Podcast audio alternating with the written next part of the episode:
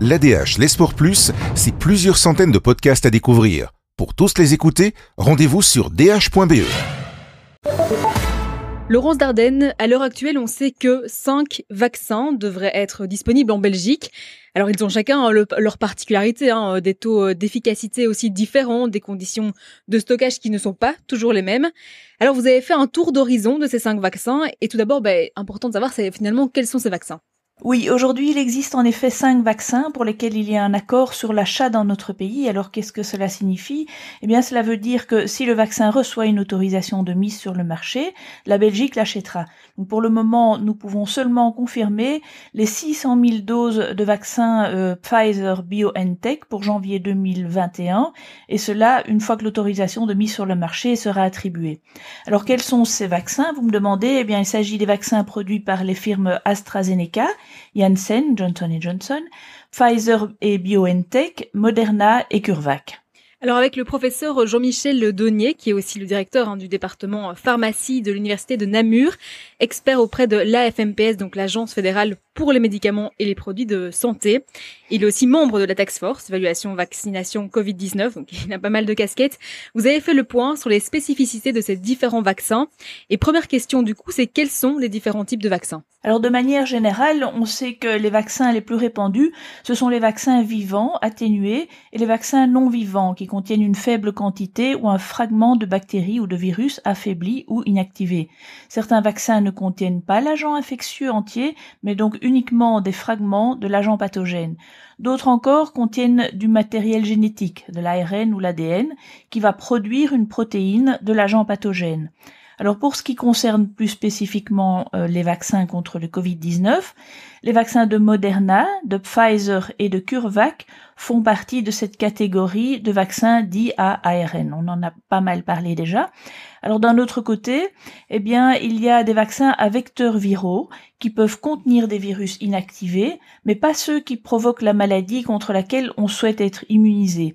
Ils utilisent en fait d'autres virus inoffensifs qui expriment un antigène. Donc les vaccins d'AstraZeneca et de Janssen sont ce type de vaccins. Alors quels sont les principaux avantages et inconvénients de ces vaccins? Les vaccins à vecteurs viraux prennent plus de temps pour être produits, mais les conditions de stockage sont plus aisées. Donc le vaccin de Moderna, par exemple, peut être conservé dans un réfrigérateur domestique, dans votre réfrigérateur pendant 30 jours, à température ambiante jusqu'à 12 heures et à moins 20 degrés pendant 6 mois maximum. Alors que pour assurer la qualité du vaccin de Pfizer, les conditions de conservation recommandées nécessitent une température de moins 70 voire moins 80 degrés à certains stades de la distribution et du stockage. Une autre différence se situe au niveau de l'administration. La plupart de ces vaccins nécessitent 2 doses à intervalles de 3 ou 4 semaines. Et seul le vaccin de Janssen pourrait, lui, ne nécessiter qu'une seule dose. Il faudra cependant attendre encore les analyses des études cliniques pour confirmer cette possibilité.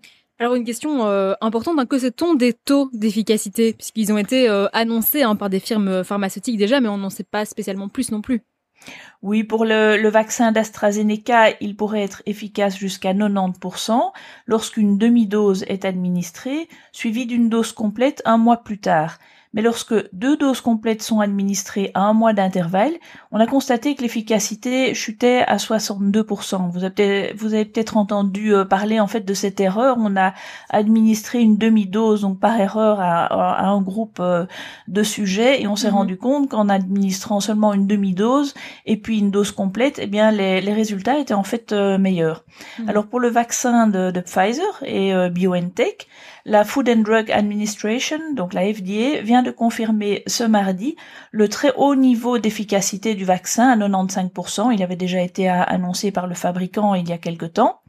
Il y a seulement un élément nouveau qui est apparu encore aujourd'hui. Donc, le vaccin semble non seulement très efficace pour empêcher les formes graves du Covid-19 après 2 doses, mais également pour prévenir le Covid-19 après la première dose.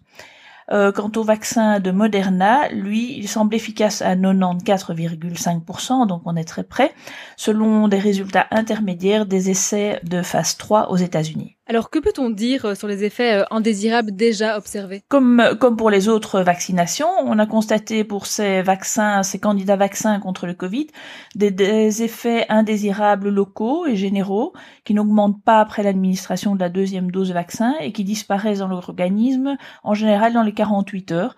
Donc, il s'agit de douleurs, de rougeurs ou de raideurs musculaires au point d'injection et dans certains cas de fièvre, de fatigue et de nausées. Pour ce qui est du vaccin Pfizer et BioNTech, les experts de l'Agence américaine des médicaments ont estimé dans un rapport qui a été publié ce mardi que ce vaccin ne présentait pas de risque de sécurité empêchant son autorisation qui pourrait intervenir d'ici la fin de la semaine.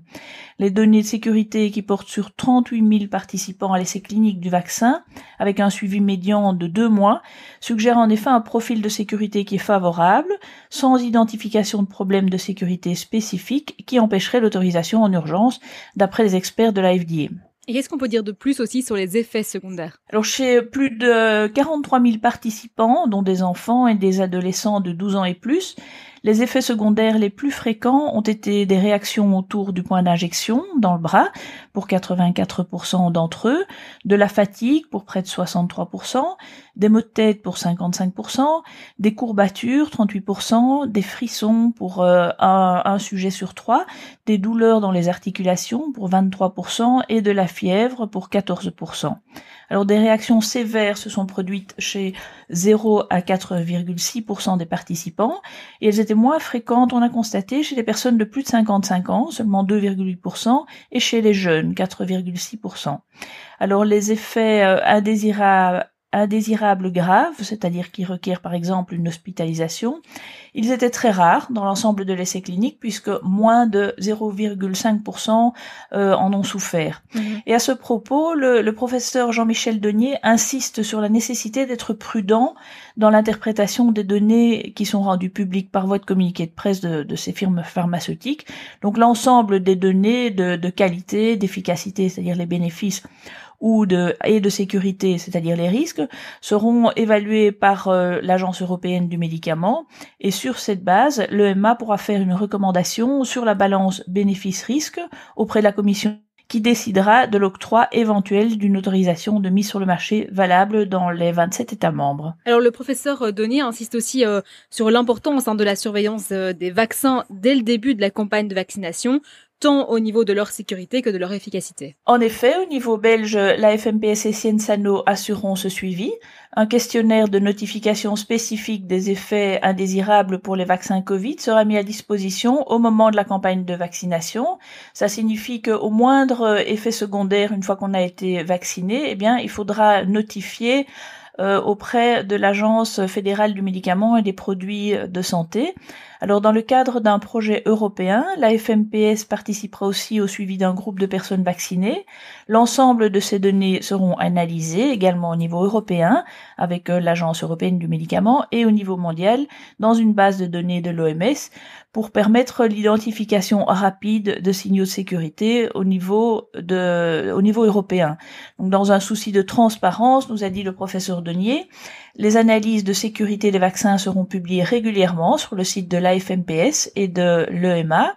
Et en plus, une surveillance de l'efficacité vaccinale dans des conditions de vie réelles sera également réalisée. Eh bien, merci beaucoup Laurence Dardenne pour ces informations. Merci.